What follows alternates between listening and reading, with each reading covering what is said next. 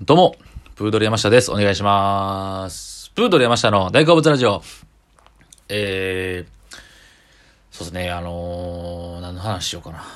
ていう感じなんですけど、あのー、クラブハウスっていうのに、を始めまして、もう今話題ですよね、クラブハウス。えー、なんかアメリカで、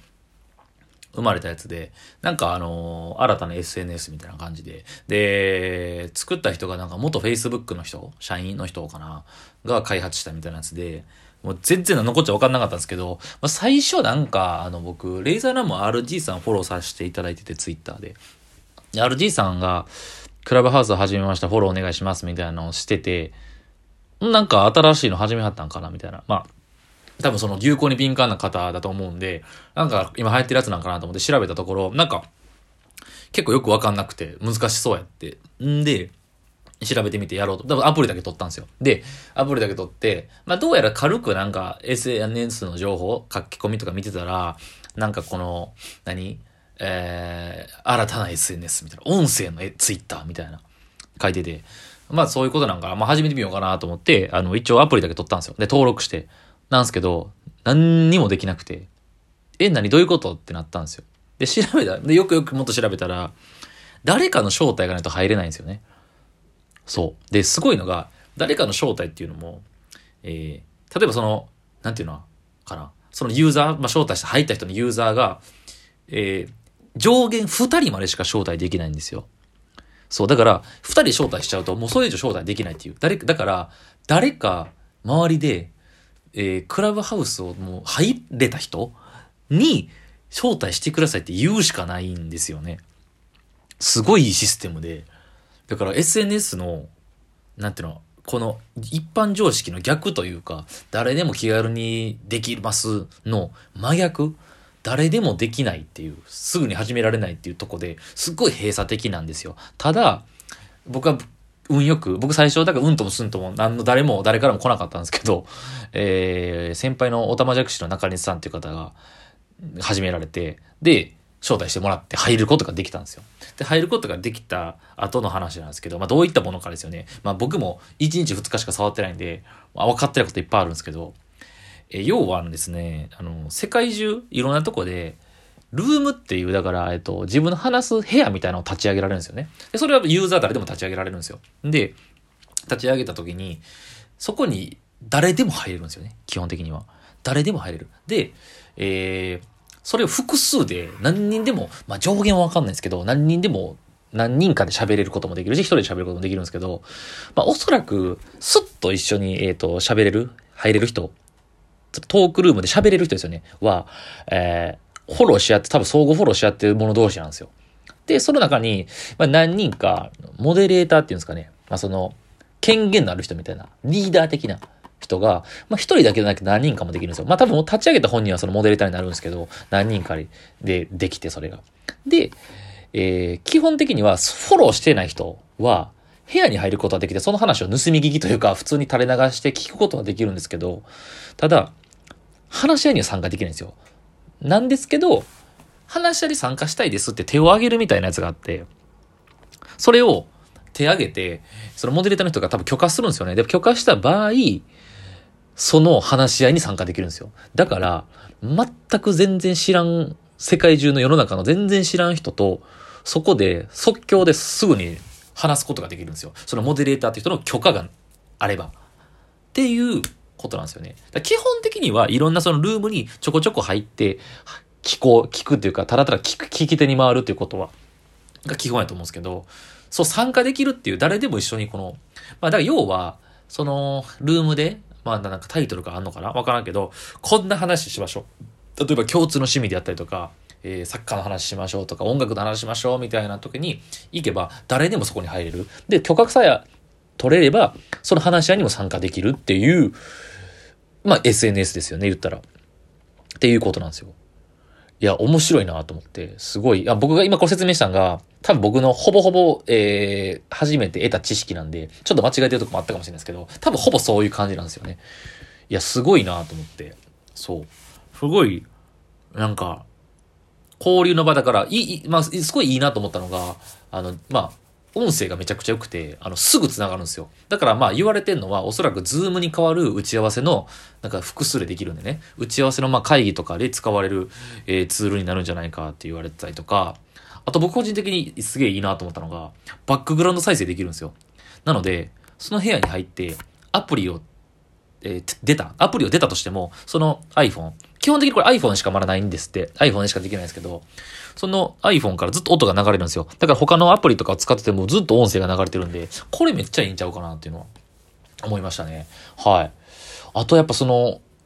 多分今後絶対広まっていくんですよ。まあおそらく多分そのいろんな用途でね、趣味同士のまあコミュニティを作ったりとか、同じ趣味同士のね、とか、まああの、会議とかに使われると思うんですけど、まあ、おそらくここから芸能人とか著名人、日本人でも増えてくると思うんですよ。で、あった時に、その有名人同士が多分イベントというか、この何時からこういう話しますとか、ここだけ、クラブハウスの中だけでしか聞けないような話とか、イベントとかをしはると思うんですよね。そうなった場合めっちゃ付加価値が出てきて、よりどんどん入りたい人が増えてくるんちゃうかなと思いますし、まあおそらくですけど、上限2人までしか招待できひんっていうのも多分今だけのシステムなんかなっていう。これ多分今後広がっていくから誰でも入れると思うんですけど、だここで2人までしかできひんっていうのをよく考え、思いつかはったなというか、えってなった時に人間の心理的にめっちゃ入りたくなるんですよね その、え、中で何してんのかすっげえ気になるっていうか、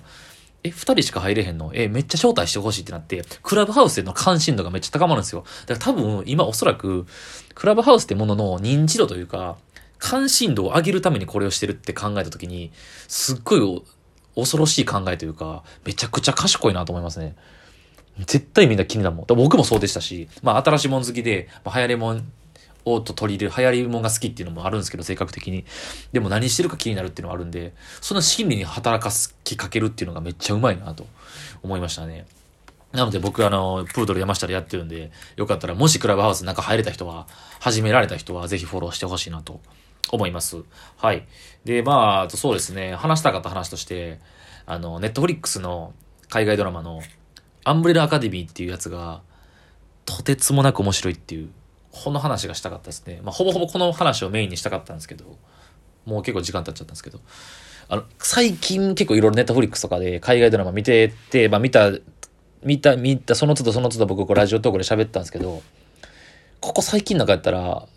アンブレラアカデミーダントツでおもろいですね。めちゃくちゃおもろい。ただ、ただですよ。えーえー、シーズン1と2があって、まあ、イギリスのネットリックスが作ってるやつですね。で、えー、1話あたり結構長いんですよ。1時間あるんですよ。で、それが10話あって、1時間あたり、あ、1話あたり1時間が10話。それが2つある。シーズン2まであるんですけど、シー、えー、まあ、どういう話かっていうと、設定めちゃくちゃ面白いんですよね。あの、えー、1989年に、えー、世界中で謎の現象が起きたんですよ。っていうのが、えー、同時に、え、何十人かな ?2、30人かなんかの、の、同時に、同時刻に子供が生まれたんですよ。で、しかも謎が、その、え出産したに、え、お母さんは、その日まで妊娠の兆候がなくて、急にお腹が膨れ上がって、子供が生まれるっていう珍事件が世界中で同時発生したんですよね。で、その同時に生まれた子供を、えー、イギリスのある資産家が、えー、買い取って、まあ、子供をね、買うっていうか買い取って、自分の養子にしたんですよ。で、それを、えー、7人、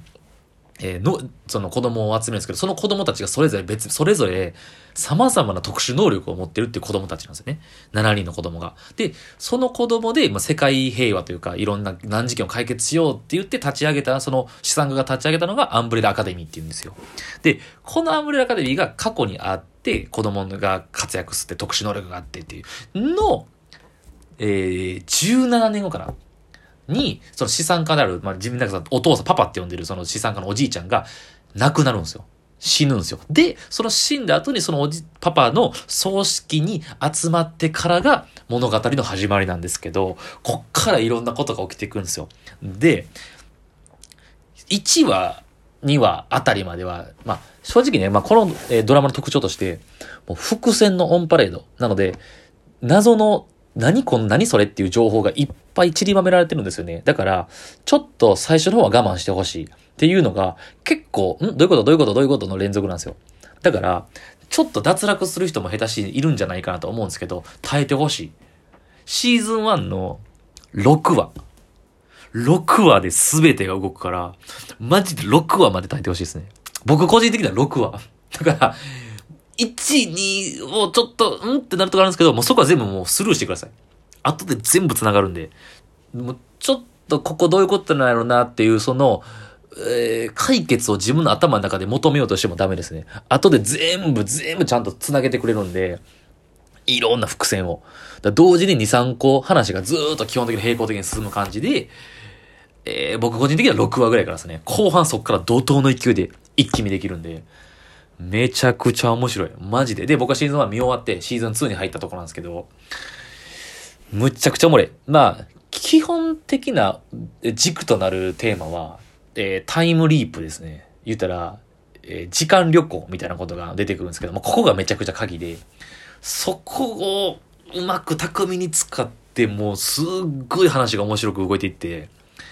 そう。で、またこの7人がいるんですけど、子供たちが、で、大人になって、まあおそらく30とかの設定なんですよね。それぞれの特殊能力も、またこれもね、徐々に徐々に的な、まあまあ、これ以上言ったらあれなんですけど、ネタバラシになっちゃうんですけど、すべてが最初にはわからない。だからもう痺れ切らさずに、待って耐えて耐えて、そしたら全部が繋がり始めて、うわーっていう体験をできるんで、めちゃくちゃ面白いんで、ぜひ僕のこの話聞いて、えー見たいなと思ってた、ネットフリックスでぜひ見てください。アンブレラアカデミーめちゃくちゃおもろい。ということで、えー今回、えー最近流行り始めたクラブハウスと、最近めちゃくちゃ一番最近おもろいんちゃうかって思った海外ドラマ、アンブレラアカデミーの話でした。ありがとうございました。